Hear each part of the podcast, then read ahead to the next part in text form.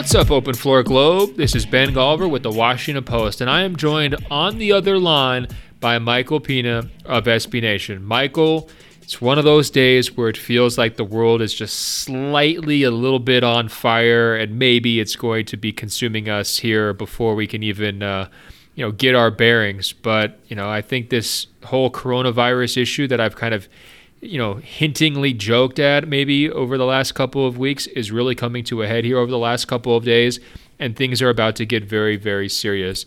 We're going to dive into that topic here in a little bit, but there was, you know, some pretty big news I thought on the court uh, over the weekend, and of course I'm, uh, you know, referring to the future world champion Los Angeles Lakers, who over a 72-hour period beat uh, Giannis Antetokounmpo and the Milwaukee Bucks on Friday night at Staples Center, and then took care of business against Kawhi Leonard and the Los Angeles Clippers on Sunday at Staples Center. And Michael, I was at the game on Friday night. Very impressive performance.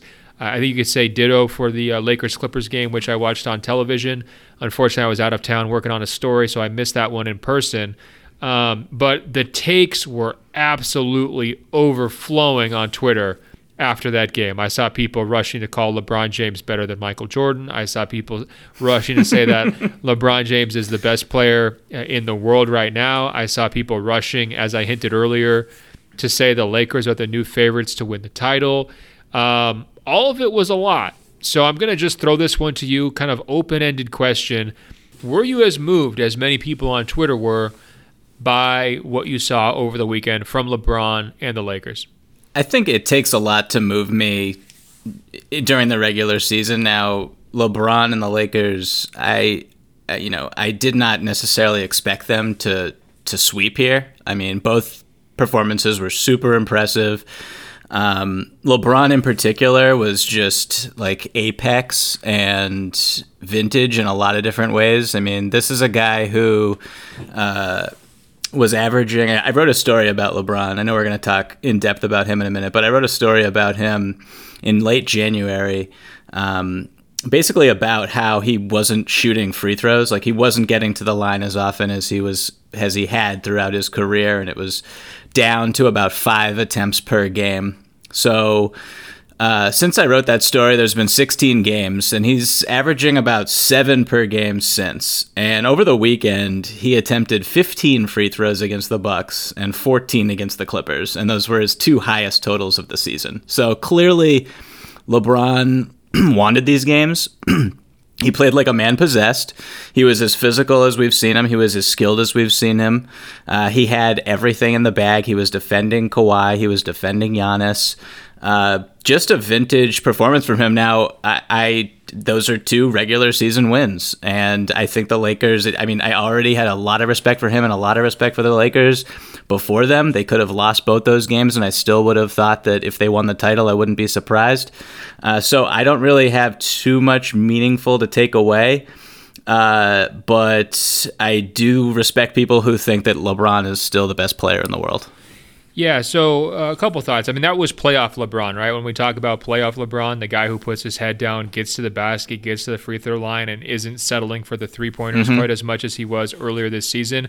That's what we got. And it actually kind of reminded me, you know, in both those games, just the position that a team would be in when they're down in a series, right? Like you have that desperation and that hunger.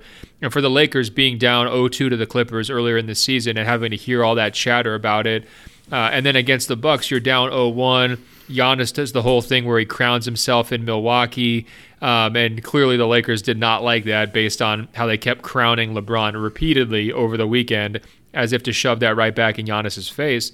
Um, it reminded me of just a team that was responding to adversity as if they were in a playoff series, right? It's like, all right, well now we have to take care of home court uh, against Milwaukee and you know try to send this thing back, uh, you know, even. That was sort of the mentality or the feel to it. I thought those games meant a lot more to the Lakers mm-hmm. than they did to either the Bucks or the Clippers. I don't mean to diminish those victories or the importance of those wins, but I think it's a, a, fair and realistic thing to say. Now, of course, Giannis, every game means a lot to Giannis. The guy goes so freaking hard. I'm not sure how he came away with only a knee sprain on that one play, but every time he comes to LA, I just marvel at how hard he's going during pregame warmups, just grunting his way through, you know, like a 15 minute exercise routine. Um, so, you know, I'm not trying to say, oh, you know, Milwaukee mailed it in. That wasn't the case. Now, certain uh, guys on their roster who, you know, tend to not show up in the playoffs did not show up uh, in any way. And I, and I think that, uh, I mean, like Bledsoe with the fourth and fifth fouls back to back in the third quarter was just killing me and making me rip my hair out. You know, it's a good thing I buzz it, Michael, because there wouldn't have been much left uh, after that performance. Um, but I, I do think that that's important context, right? Like, you know, I, I'm not going to dismiss the March wins. They were both impressive against really high level opponents. Uh, against the Clippers, I mean, Paul George was you know shooting the lights out, playing great basketball. Um, you know, they were intense. Beverley was doing his typical you know Beverley routine. So for the Lakers to be able to put both those teams away, uh, you know, it was uh, you know it was worthy of celebration. At the same time, this is why I have the mantra about don't judge players on their best day or worst day, and same thing with teams. I mean, those were the two signature wins of the entire Lakers season. So the truth about who they are as an organization probably isn't going to be quite as rosy as it seems, you know, during those two particular games.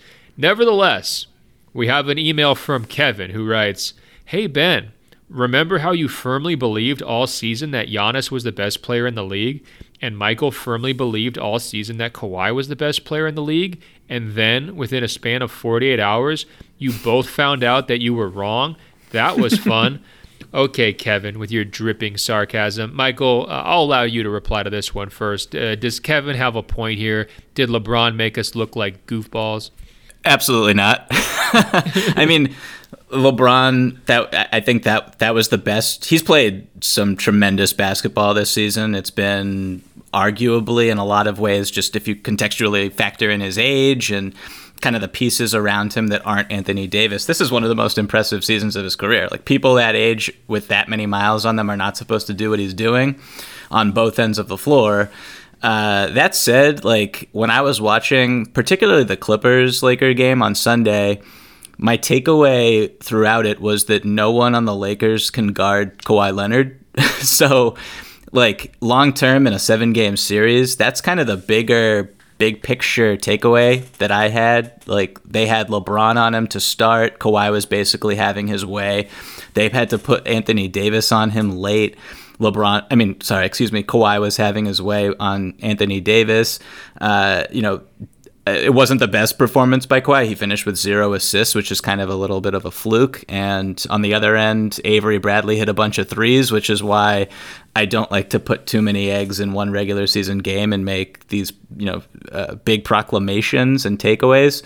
But I thought that, you know, LeBron reached a level that I wasn't even sure he was still able to to get to. Like there were certain possessions where in the Bucks game, you know, he's isoed on Giannis and he drives right after AD cuts in from the top of the key and he finishes and one strong with his shoulder in Giannis's chest. Like that's a type of play we just I, I, I mean, you know, like in even just watching like the All Star game going back then, like the physical difference between those two was pretty apparent.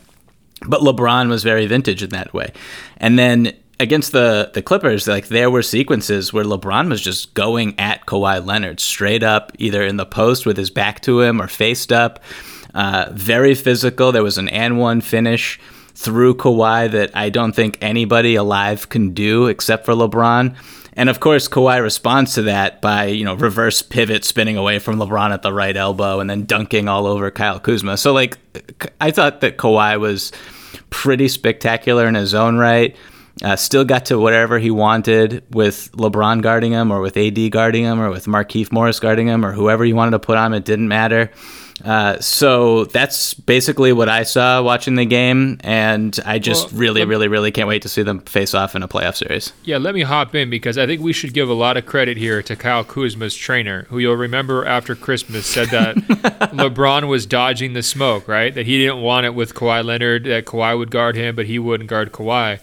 And what we saw over the weekend were, you know, a lot of uh, extended sequences where LeBron was matched up defensively head to head against those big time players. And I'm kind of with you on your analysis. Like, if it's not LeBron on Giannis and if it's not LeBron on Kawhi, I'm not sure they have great defensive answers, right? So I just think that adds a layer of complexity and fun. Like, how often is LeBron going to have to carry that type of load, the two way load?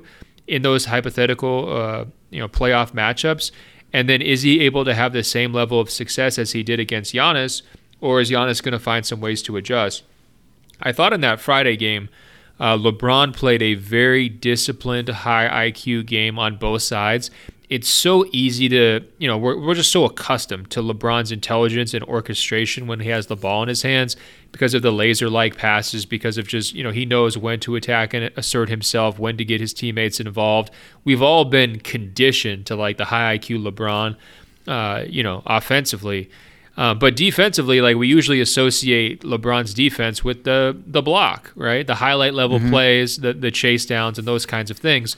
And I thought it was just like a very savvy old man game from him on the defensive end, where he's like staying disciplined, sticking to the game plan, uh, you know, keeping his body in between Giannis and the basket, not getting bowled over, uh, you know, not getting you know just brutalized like a lot of defenders do and then just doing a nice job of steering him to help or steering him away from the paint, uh, and then forcing Giannis to shoot jumpers. I mean, it was like kind of textbook, classic, you know, defense uh, that you would want to use against a, a non-shooter like Giannis. Um, but he, it worked, you know, and I think a lot of guys struggle to have that level of success, um, you know, against Giannis in that situation. So that's why I thought, you know, Friday was sort of their signature victory of the season up to that point.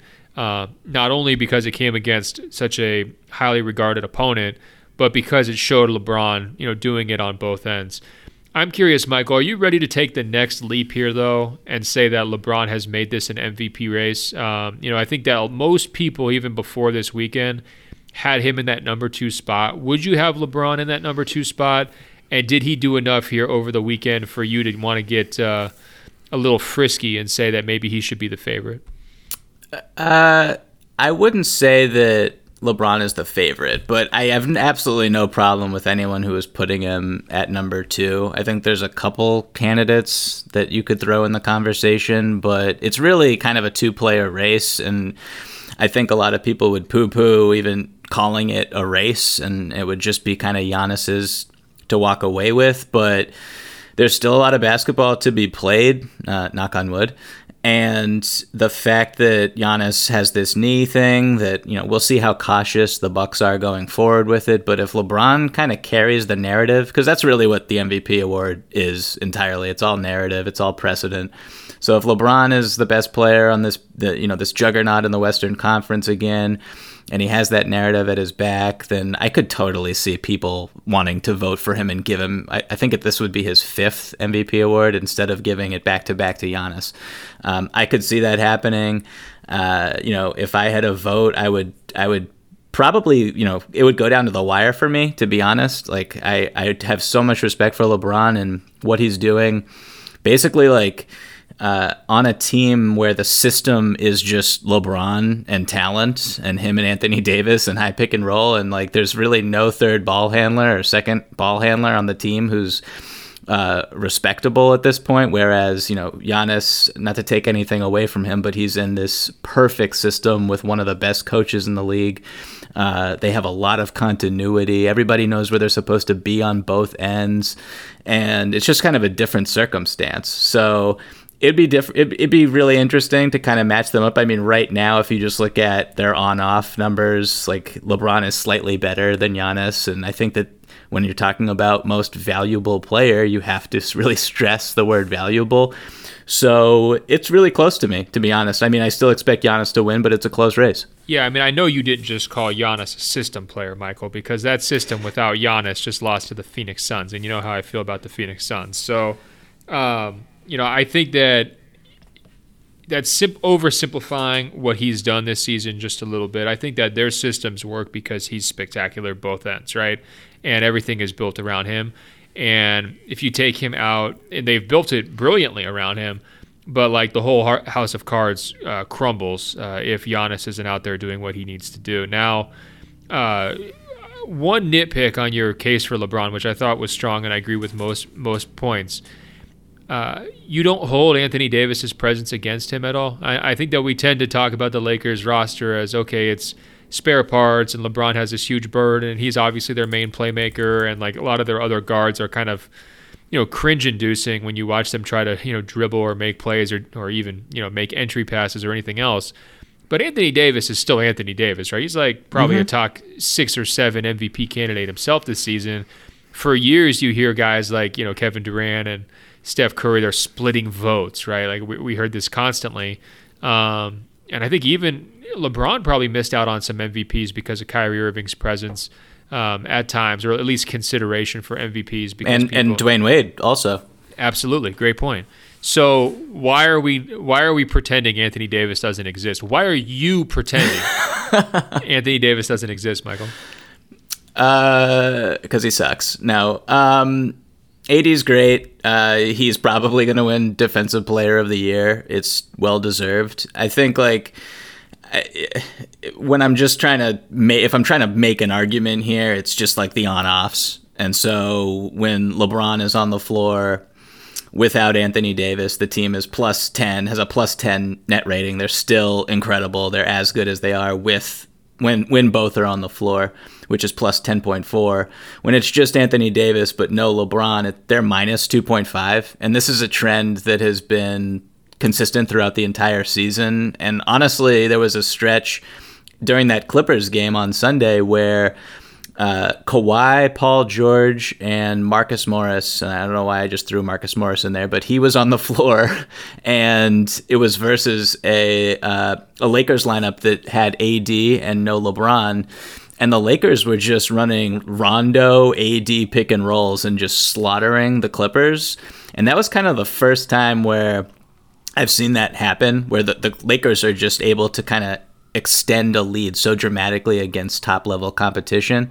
So, I mean, that one game doesn't really measure up to a season's worth of numbers and impact. So, that's the number one thing I would use if I'm kind of uh, making the case for LeBron and, and completely ignoring Anthony Davis, who is a complete fraud. well, look, here's where I stand. Giannis would still be my MVP as of today. Um, I think if he had not been injured, I would still feel like 90 to 95% confident that that's where I would be in April. Um, the injury, though, that's an open question because not only is it a matter of, okay, well, he's supposed to miss the next couple of uh, games at least, and then we'll see how they handle it, but it also totally changes like the balance of their season, right? Like you and I were sitting here not too long ago saying, hey, they should chase 70. Let's see if they can do it. You know, it, it would be an amazing feather in the cap for Giannis. And this is what you see why no teams ever win 70 games, right? Because one fluky, weird fall uh, in a you know late in a game where you're you're bent over at a strange angle. If that costs you two weeks, there goes your 70 wins, right? And so, uh, you know, to me. I think that if I was the Bucks, I would kind of shift into like ultra conservation mode. You're going to probably, you know, quote unquote, protect Giannis from himself and like ramp down his minutes even more, you know, ease him back in the lineup and everything else, um, just out of an abundance of caution. Because look, you're you're not getting to the finals, you're not getting, accomplishing your organizational goals without him being at 100% health, and I think naturally that really opens the door for LeBron. Uh, if Giannis is not producing on the same level that he has basically all season long, his uh, case is not nearly as strong.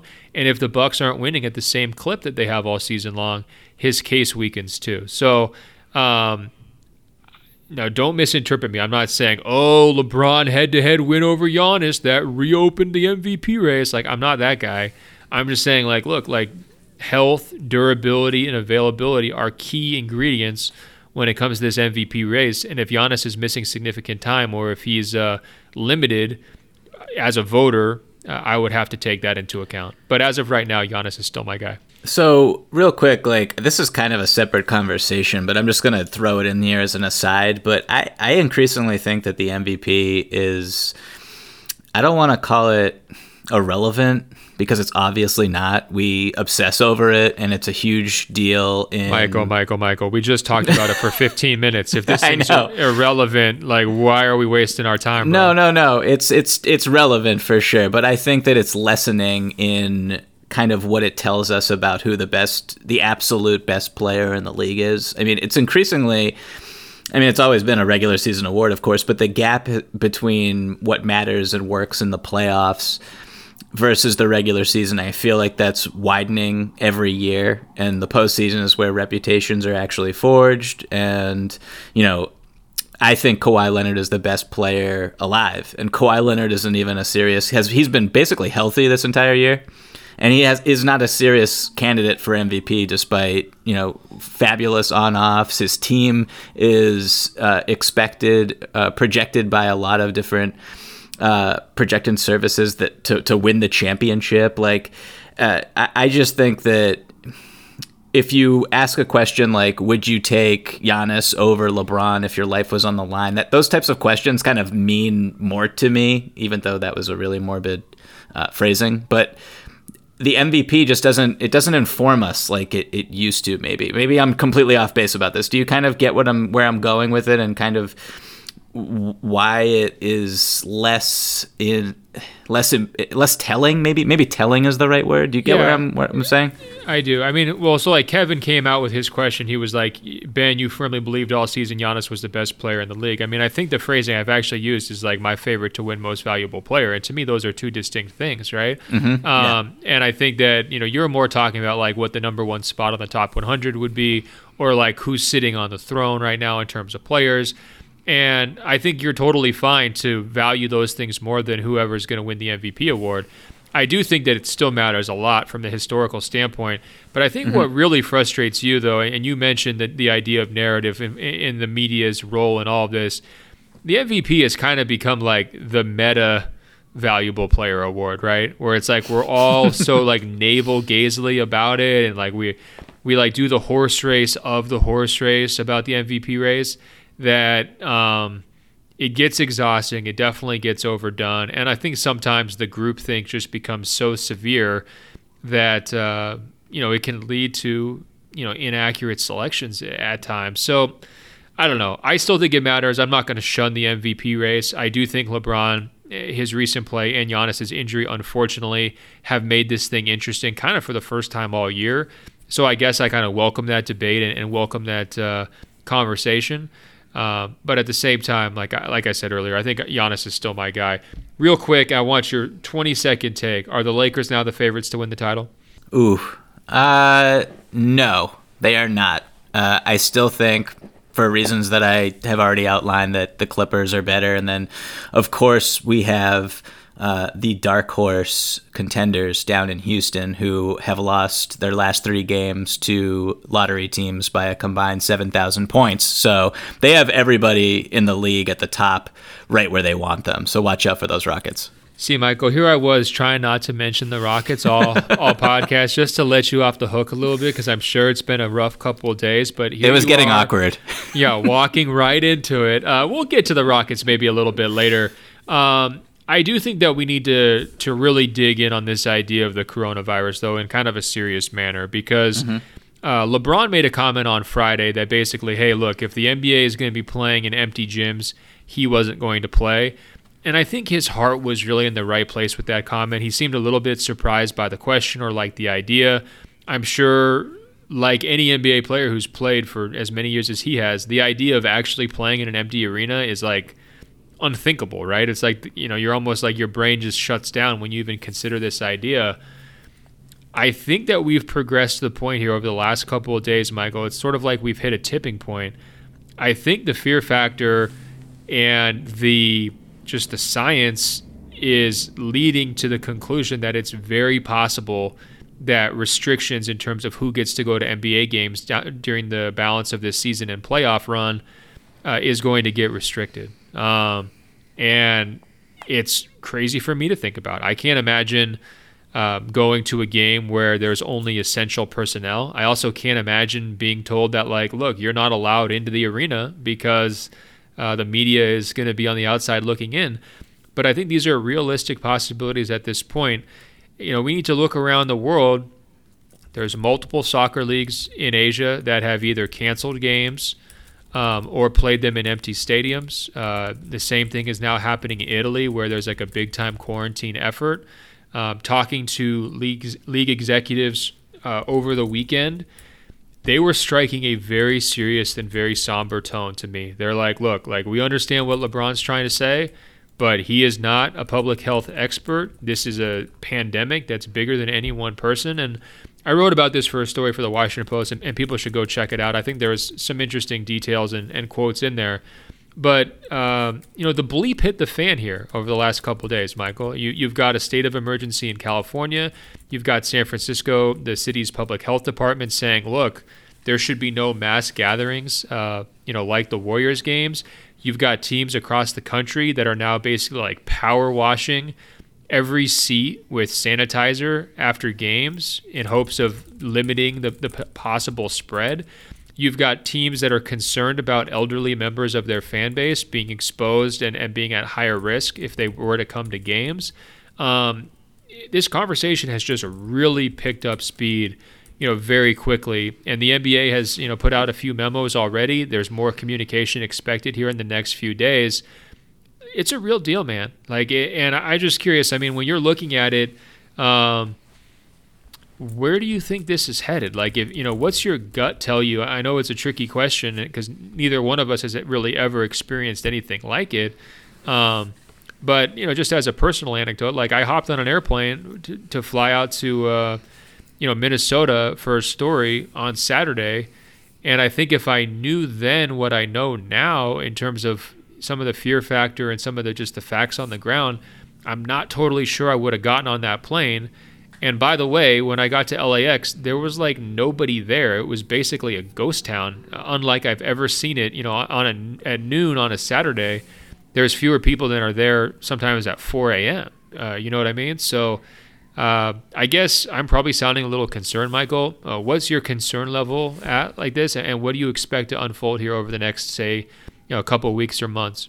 Yeah, I mean, your concern level it feels completely rational based on everything I've heard and just walking around New York City where I live where there is also a state of emergency and there are I believe the most cases of uh, uh, people who have tested positive for the coronavirus in the country right now in New York State.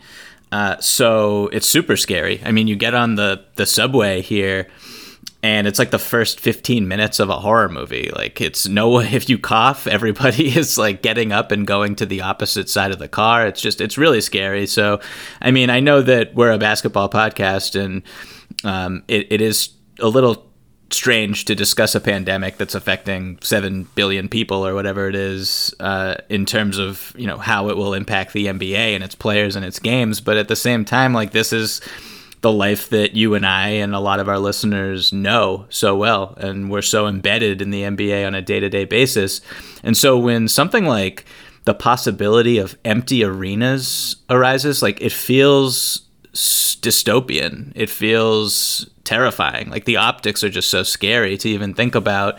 Um, I, I, I personally like can't even imagine it. I can't visualize sitting in an arena as a media member if I'm even allowed to, without any fans there, without like a PA system. With I, I just I, I can't even process it to be honest. I have no idea what it will look like. Well, I have you know some frame of reference because I used to go to Blazers games in 2005, and uh, there was moments where I was the only guy in the section. Michael, uh, you know, this was before my writing career, kind of after I graduated college, and uh, it was dark times for Portland.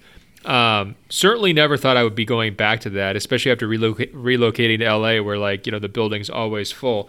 I'm just going to read you a couple quotes from executives that I talked to this weekend. Okay, um, one of them said, "Personally, I think there's a good chance we will be forced to play games in empty arenas at some point. The virus is spreading quickly; it's not contained, and it will not be contained anytime soon. The threat could carry on until next season." Um, another one said, you know, we aren't exempt.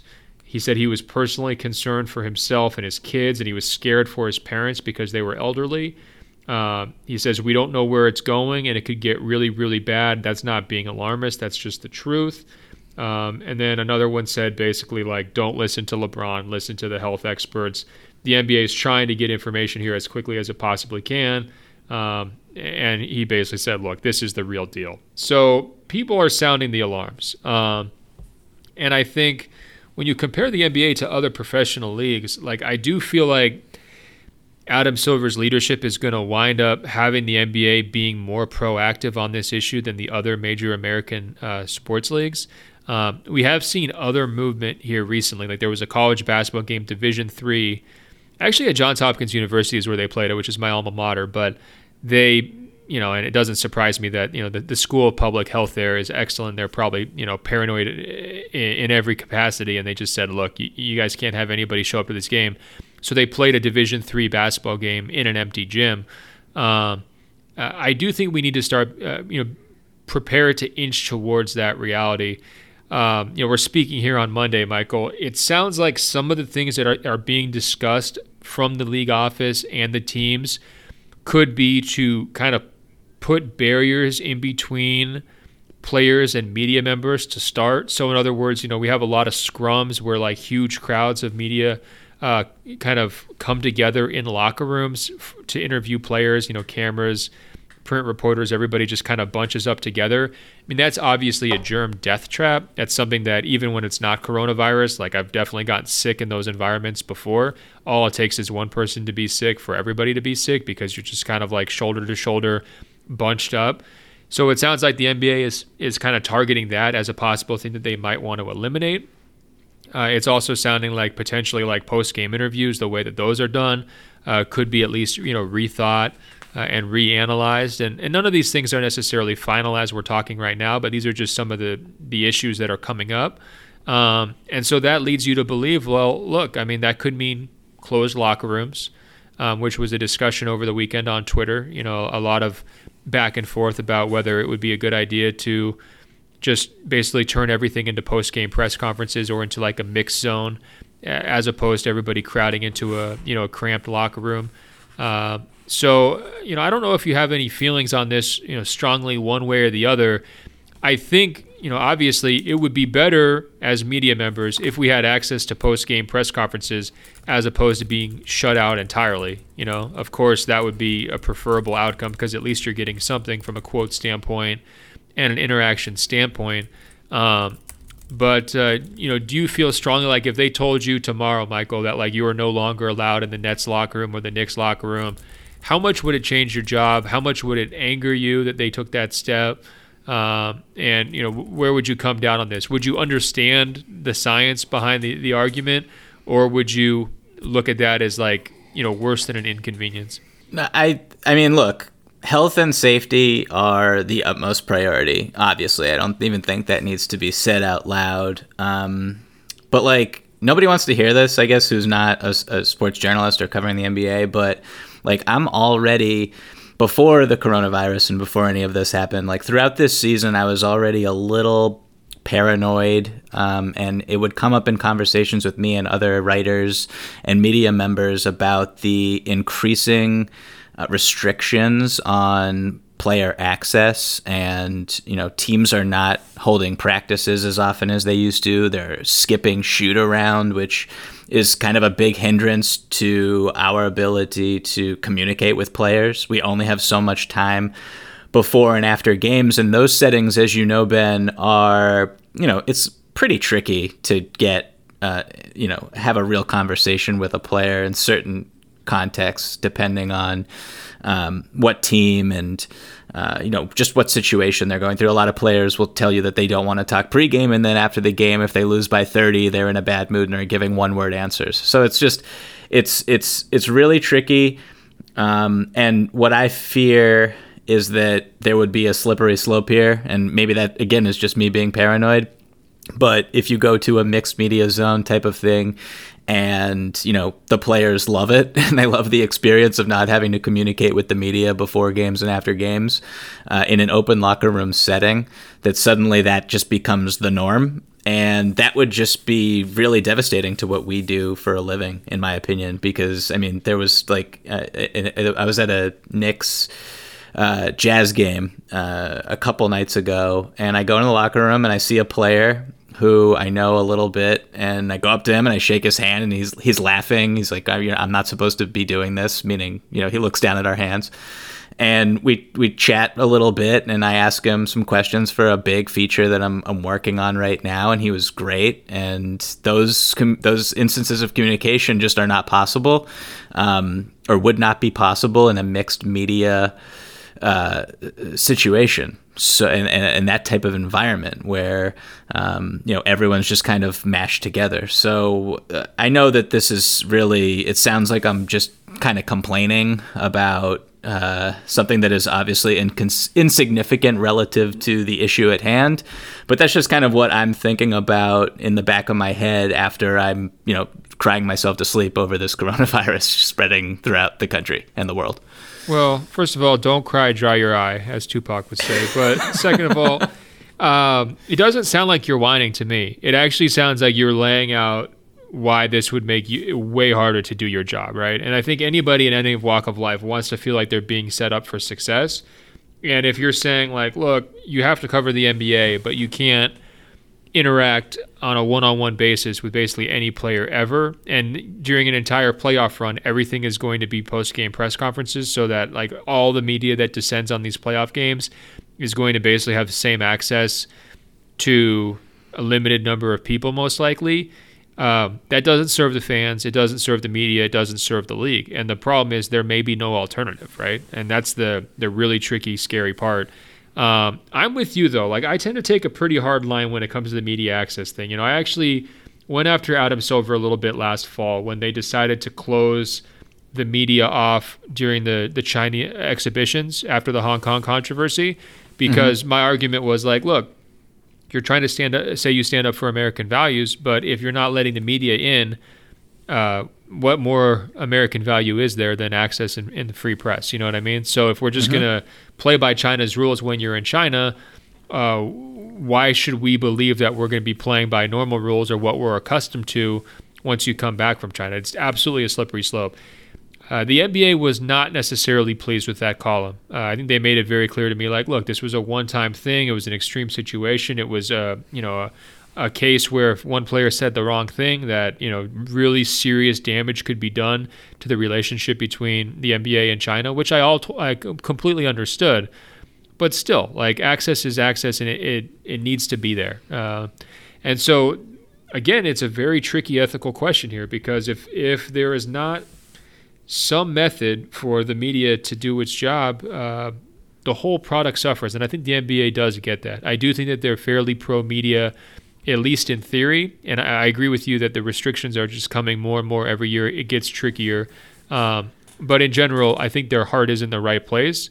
Um, and I do worry that this could, you know, be kind of a turning point where this forces, you know, things that have been in place for decades to change and then will they change back right that that's kind of the big question and and we can't know that before it plays out uh, it's just something that everybody should be um, you know uh, on watch for and you know by the way like when michael and i do this podcast on a regular basis like we're not podcasting from the locker room but you know michael's constantly referencing conversations or interactions with players in that type of environment a lot of the little anecdotes and nuggets that i'm getting uh, that I use on this podcast, and a lot of times the ones that I lead with on this podcast are coming from attending games, talking to other people, and talking to players, right?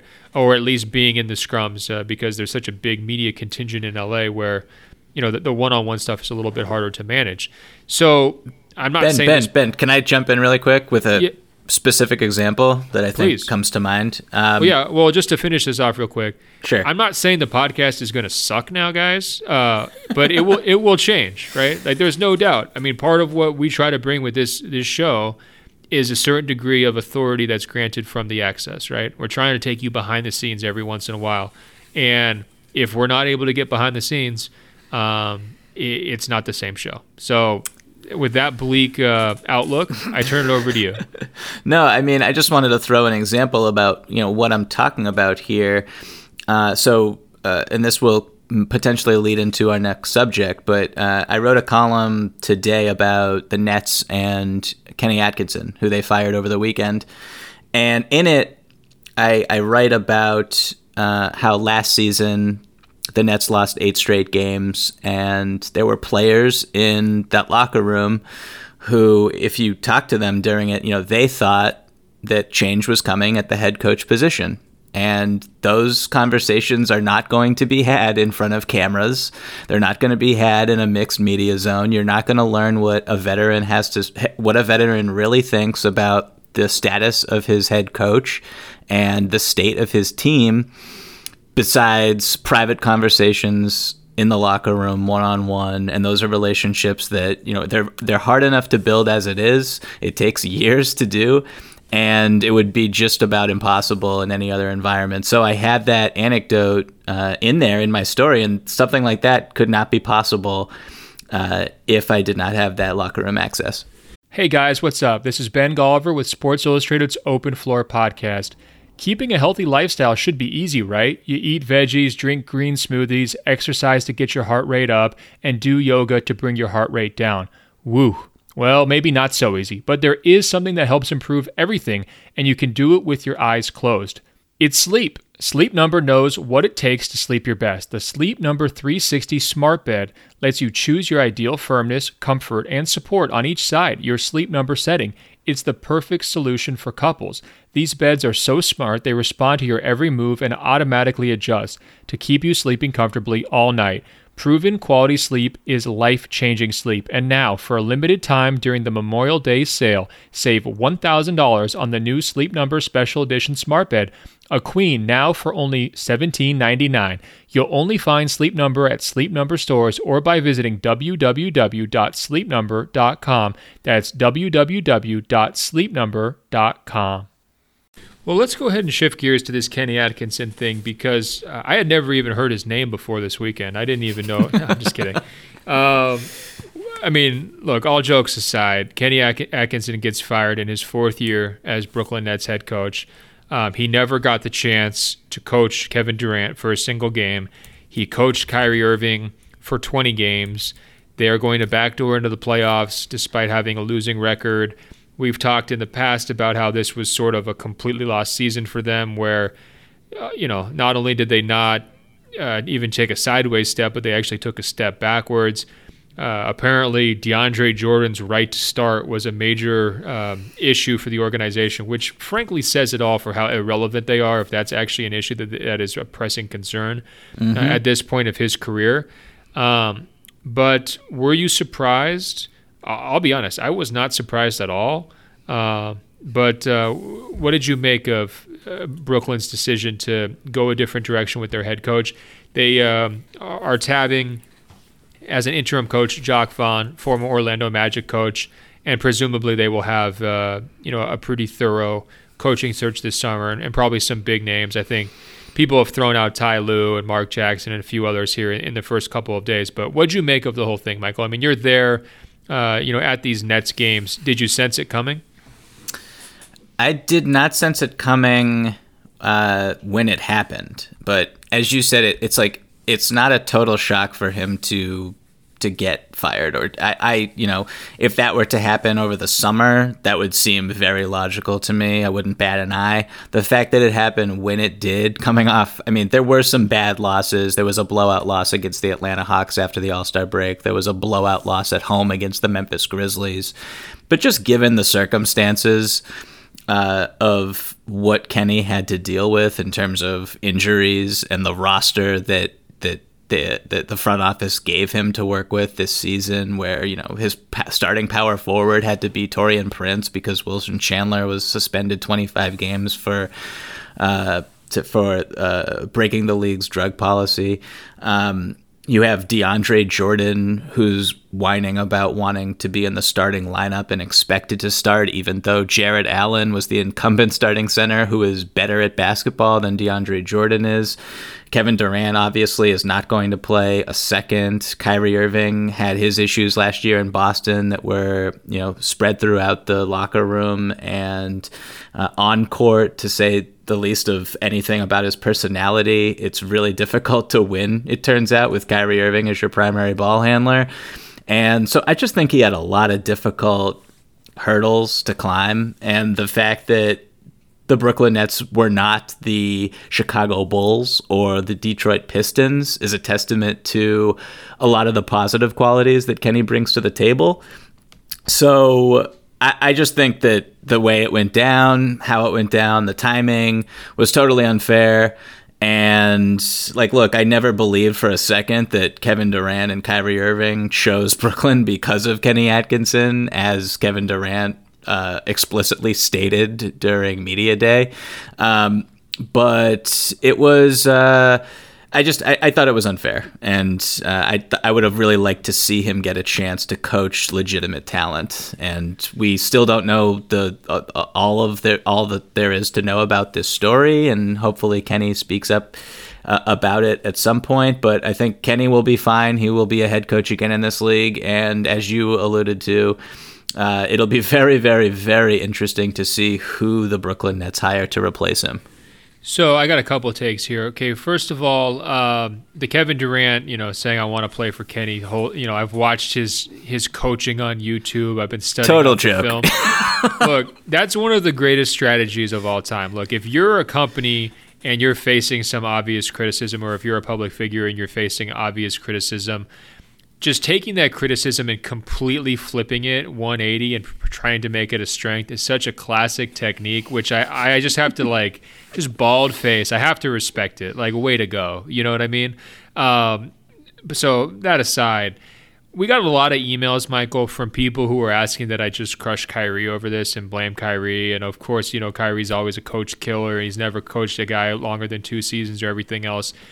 I want to make this very clear this was not a decision by the star players. This was a decision by ownership and by management, and it wasn't made here during the regular season. This was inevitable as soon as they decided to scrap the Kenny Atkinson approach of, hey, I'm like a college coach, you know, overachieving, you know, turning G leaguers into roster guys and everything else, and to turn all of that on, on its head and to go chase the two superstars last summer.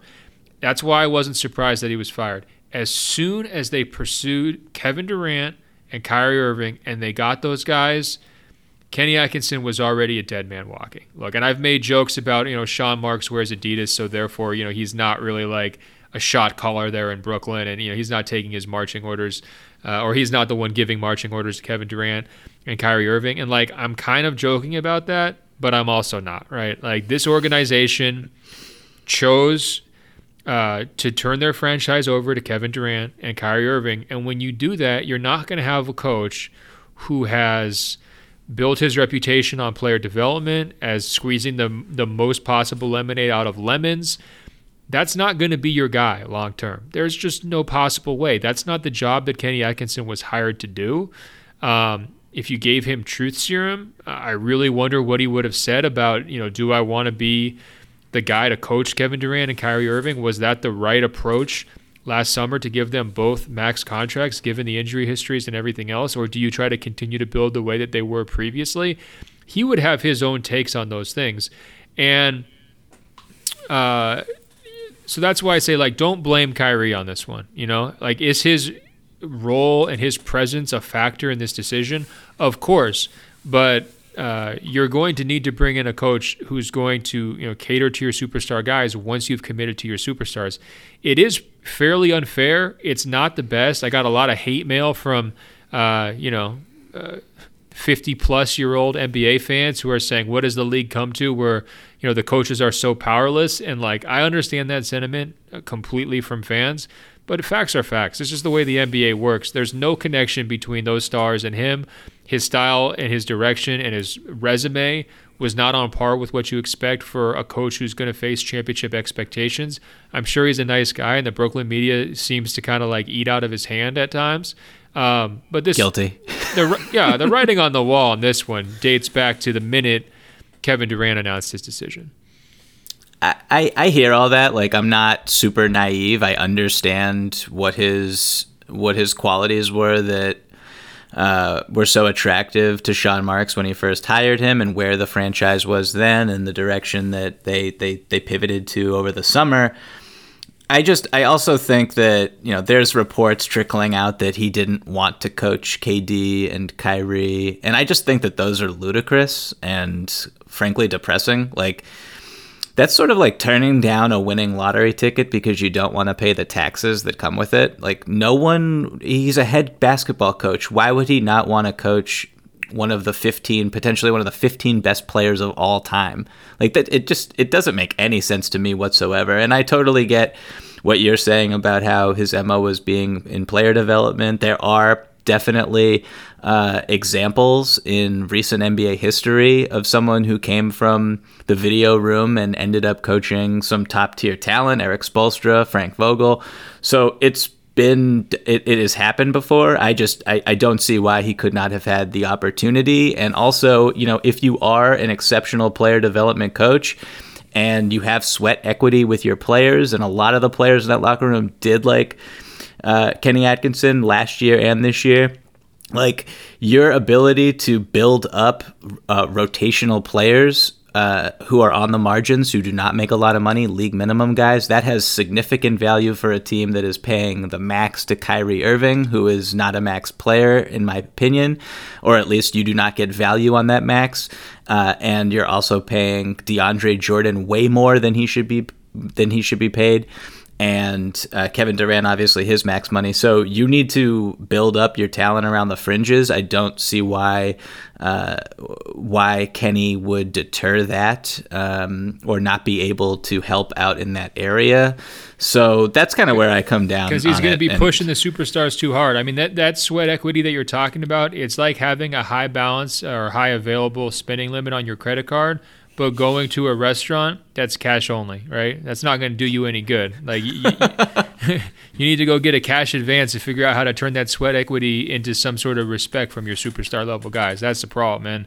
I, I mean this guy is just he's a demanding personality um, and superstar guys just expect different stuff man. I think uh, to me it was always kind of like a rock and a hard place and um, you know we'll see their their hire is going to tell a lot, right? It's going to. Can we talk you, about that for a second? Well, for sure, because I mean, Kevin Durant's making this hire, right? I mean, and Kevin Durant and his people are they going to be in a situation where they're the lead voices here? I think so for sure. Um, I think that it. I, I I think that this hire could be like Gonzo crazy. Like I, I think that we could see a, a, humongous name, and I threw out some names in my column today about it that I think are probably uh, implausible, but the NBA you kind of never know. So I'm gonna throw two names at you. Uh, uh, I, I, assuming you did not read my my column already. I'm gonna throw two names at you, and you tell me how insane they sound. Okay. Barack Obama. Damn it. Um, um, what no, you got, fir- Michael? The, okay, the first one, Coach K. That's pretty gonzo. Can't see it. Um, but lay, lay out. So obviously, obviously, the relationship is that he recruited Kyrie to Duke. Uh, Team USA connection with Kevin Durant. He's respected by those guys. Uh, if they need to get free agents, I'm sure that people would want to play for Coach K. He seems like a fine tactician, basketball coach. He's won national championships. Um, and I also think that if money were the issue with any of these guys, um, that Joe Tsai is going to pay top dollar because they kind of look so foolish right now, and I don't know if he understands that or not. But well, they, this, this same guy had like a seven-page Facebook yeah. post about the Hong Kong fiasco, right? So like, I'm not sure like looking foolish is really like a, no, a I know, I know, I know. Okay, here's my question on Coach K. Like, does he really have a price, or does he have all the white polo shirts and khaki pants that he needs? You know, I mean, is money motivating Coach K, or, or what is the allure for him to come to the NBA? Well, it's not like it, I don't want to say this is a no lose situation, but you are walking into a really cool market. You get to live in New York. You get to live in Brooklyn. It's fun here, I promise. You get to coach Kevin Durant, assuming that he, I, I mean, we don't know if he's 100% or how he will look when he gets back, but you know, all things considered, in all the clips that we've seen that have circulated around the internet, he looks very, very, very good. And if he is 95% of what he was, then the opportunity to coach that is, you know, that's once in a lifetime. So I would say just if some as someone who loves basketball, as someone who is looking forward to challenges, I don't know if he still is at this point in his career. Uh, I think that this would be a really intriguing opportunity. That's that's basically my pitch for Coach K. I see this as a no-win environment, man. You've got expectations and not enough talent, um, and you've got an organization with very limited cachet and history of success. You've got major injury issues for your superstar level players. I don't think this is a good job at all, Michael. No disrespect to your borough, um, but this looks. No, like, I mean, I, uh, let, me, let, me, let me say, like Saturday when we first heard the news, one of the first things I tweeted out was, "I do not know how many respectable head coaches are going to be lining around the block for an opportunity to coach Kyrie Irving, Kevin Durant, and have championship expectations with a little chance of winning the championship." So I, I agree with what you're saying. Um, I do, I really do. Even though I just made that pitch that made it sound like I don't, but I do think that particularly how you know, after how Kenny was treated um, and what he did for the organization and just how awkwardly he was kind of shoved out the door. Um, that you know, I I think coaches would look at that and be like, why would I why would I want to be in this situation? But then there is the tempting allure of the talent and KD and Kyrie and and they you know when if KD is one hundred percent, like you cannot rule that team out as a championship contender for sure. All I'm saying is Brooklyn Coach K is worse than Wizards MJ. That's all I've got. Um, wow, wow, yeah. Wow. Don't do it. Don't do it, Coach K. You're a legend. Just you know, stick to the court that's named after you don't try to come and change basketball in New York. It's just not worth it. All right, who else you got? Okay, so this is my hottest of all takes, and it's gonna like singe your the heat, the hairs coming out of your ears right now. Um, he was in Brooklyn the other night, and the next day, Kenny Atkinson is fired. I, am just putting two and two together here. Uh, Mr. Gregg Popovich. Michael, um, we had an email come in, and he, uh, the listener, I forget his name, but he accused you of using illicit drugs when it came to your Steph Curry uh, opinion. I, I, don't know if I want to say exactly which drugs because this is obviously a drug-free school zone on this podcast. Um, but now I'm curious, man. Like, what is happening with you right now? Are you okay? Are you good? Is this coronavirus fear getting to your mind a little bit? Like this is some coach Coach K and Popovich are going to coach the Nets. Okay. Like, are we are we sure the Nets are even going to be a top five job this summer? You don't think they'll be a top five job? No, I mean, I, like I I've been so out on the Nets for more than uh, you know basically a year now. I mean, really, for the whole decade, frankly. But I think that there is a lot of real challenges there, and um, I could understand why a guy like Ty Lue, who's got an established relationship with Kyrie Irving, understands the deal of, of dealing with him, uh, has spent a lot of time around superstar level players, has won under massive scrutiny before. Like I could talk myself into a Ty Lue. I could even see why you know somehow Mark Jackson would get back into the NBA coaching game because of you know friendships and relationships with Kevin Durant's camp. Uh, um, but yeah.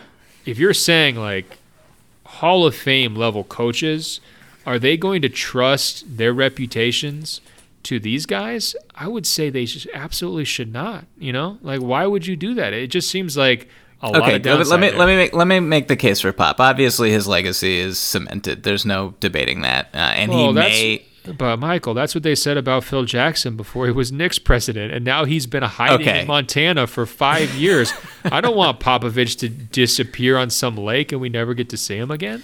Okay, so if I mean if you're Pop, like this could be this could be it in in San Antonio this season. He might walk away after this. We don't know, um, particularly if there are no Olympics this summer. Um, but you know that that team is pretty much going nowhere. They're not going to be a contender this year. They are not contender next year.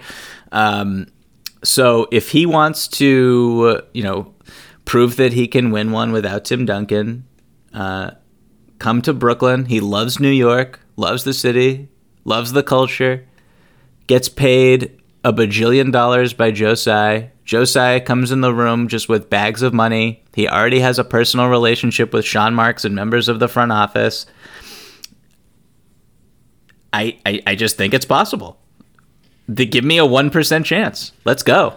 Okay, I'll give you a one percent chance on this one, but uh, you, you know, you you do you have any serious candidates here? Can we get one that has like a thirty-five percent chance, or you don't want to do those? Okay, so I have I have real candidates who I think would be really fascinating. Um, two guys who I think will lose their jobs uh, uh, after the playoffs.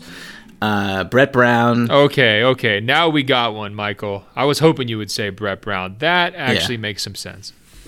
Yeah. So Brett Brown. I mean, I think a lot of people are not impressed with uh, his his tactical abilities as a head coach, and I would say that his roster has been awful in terms of uh, positional overlap and skill set overlap for the entirety of the time that the Philadelphia 76ers have been relevant. And also, that organization and that front office has just been a total dumpster fire for his entire tenure.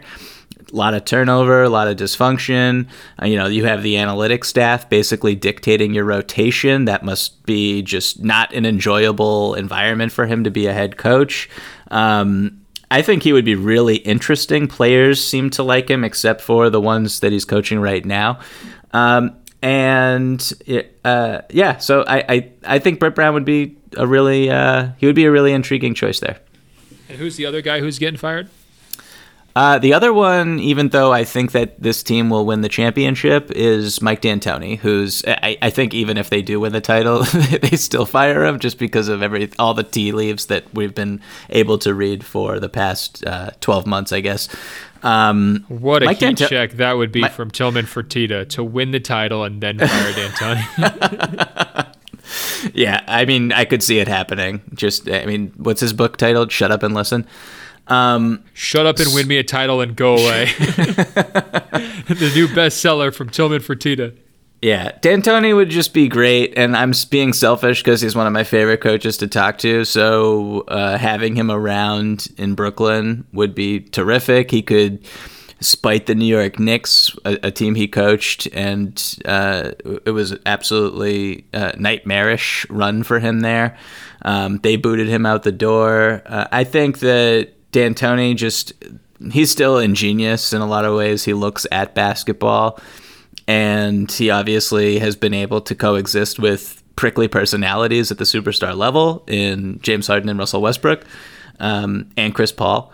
So no, I think that's your your best argument here is that Kyrie under a D'Antoni system and like given the type of freedom that D'Antoni uh, affords his stars would be kind of the only way that Kyrie can really be coached effectively, don't you think? Mm-hmm. Like you kind of have to just submit to the Kyrie existence, hope he can stay healthy, and just let him dribble as much as he wants and push the tempo and go one on one. And then also D'Antoni, of course, would try to space the court around Kyrie as much as possible. And if you give a one on one player like that, you know, a five out system, now he can really do some damage.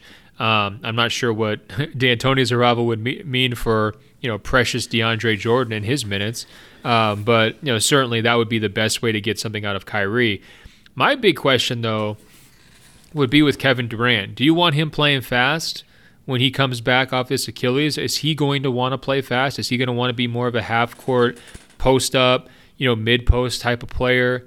Um, or, or pick and pop type of guy. Um, you know, once he's back from his health, that could be the only hang up here I, I see on this. Well, idea. well, I mean, D'Antoni, if you, you, I mean, you remember that when Chris Paul was there, they were one of the slowest teams in the league. So he plays to his star strengths. He's a, a really smart guy.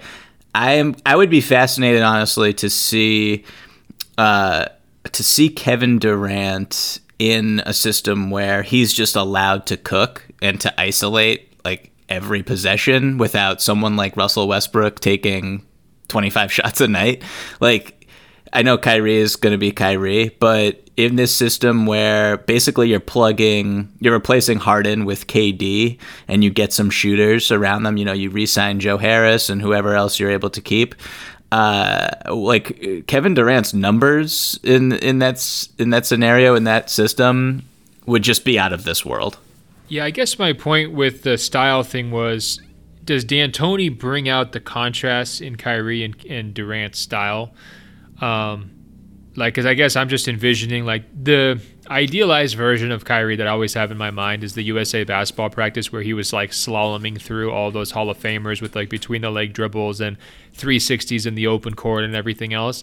And, you know, pushing the tempo. And maybe he's not that guy either. Maybe he's better as a one on one half court player. And Kevin's obviously an incredible one on one half court player. And so maybe you're not playing super duper fast. Um, I guess I was just wondering, like, does that force a wedge between those two guys if you turn over uh, the team to a coach like D'Antoni. I'm not rendering it, uh, you know, a definitive answer one way or the other. I'm just, uh, you know, I hate this pairing between these two guys as it is, and the more that I think about it, it's like what a thankless job for any coach. No, I, I, totally agree with you. Yeah, personally, maybe it would be best to just leave that job unfilled. Hey, real quick, Michael, we got a, a postscript on our earlier conversation about the coronavirus. Um, ESPN's reporting that some of the things I was alluding to earlier uh, will be happening uh, or will likely be happening here shortly in terms of uh, media being taken out of the locker room and also there's going to be kind of a buffer between players and media members when there's an you know the interview availabilities outside of the locker room. So, listeners, we did not steer you wrong. We were not speculating. Uh, this story is getting firmed up by the hour. And now you know, thanks to this incredible live update from me. Michael, any thoughts? Are you more outraged than you were even half an hour ago? I'm not I'm not outraged. I'm just I, I really just hope this is not a slippery slope, and I'll leave it at that. Well, look, this has been a very depressing episode. Uh, you know, at least the second half of it. Uh, so, bon voyage to Kenny Atkinson. Uh, sayonara to all of our locker room media access. But we're going to end it on a high note. And we got a bunch of great emails to openfloormail at gmail.com, openfloormail at gmail.com. And we're going to double back with all those emails later in the week. So, have no fear. If you know you sent us a heater, it's going to be on the next episode. But this one came in from Gabriel, and I can't skip this, Michael, because we might have a new theme song uh, for our show. He writes Hi, Ben and Michael. Yesterday I was sitting in a church meeting. I'm a member of the Church of Jesus Christ of Latter day Saints, like your language watchdog, Elizabeth. And for longtime listeners or people who don't know, Elizabeth is this wonderful uh, teenage girl, happens to be Mormon, who was always lecturing us about not using profanity so that she could listen to the show uh, with her family members and get their approval. Gabriel continues Halfway through our church meeting, the congregation stood to sing a hymn. The hymn is called Let Zion in Her Beauty Rise and I couldn't help but think of Zion Williamson beginning his rookie season and fulfilling prophecy as he progresses through this year and beyond. Below are the lyrics to the hymn with some minor edits for clarity. I hope you find as much joy and meaning in these beautiful words as I did while singing along with hundreds of other faithful saints. And then he signs it Best a Saint in Zion. Oh, beautiful. I'm surprised I've never signed an email as Saint in Zion, but that will probably be changing here going forward. Now, Michael, I understand that you have extensive choir experience and you're going to lead us in, in, the singing of uh, Zion in his beauty rise. Are you ready? Uh, yeah. Sorry, my my I, my phone is. There's another beep coming in. I, I think we have to cut this one short. Unfortunately. All right. Here, I, can I just read it? I'm, I can't sing, Michael. I'm not gonna lie. And uh, first of all, I'm gonna read this beautiful hymn because Gabriel was so thoughtful to send it in. And I really do think this should become our theme music. And I want to challenge all the creative minds in the open floor globe out there. If you're a singer, if you're in a choir, if you're a musician, I want you to look up this hymn and I want you to send me an MP3 of you or your group performing this. We've never done anything like this on the show before. It could fail miserably, spectacularly, Michael, but this is an open floor globe challenge. Let me hear your Zion hymns. Please email them to me. Openfloormail at gmail.com. Okay. The hymn goes Let Zion in his beauty rise, his light begins to shine.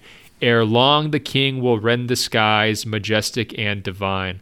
The gospel spreading through the land, a people to prepare to meet the Lord in Enoch's band, triumphant in the air. Ye heralds, sound the gold. I can't believe I'm doing this. Ye heralds, sound the golden trump to earth's remotest bound. Go spread the news from pole to pole in all the nations round. That Zion in the clouds above, with hosts of angels too, will soon appear, his saints to save, his enemies subdue.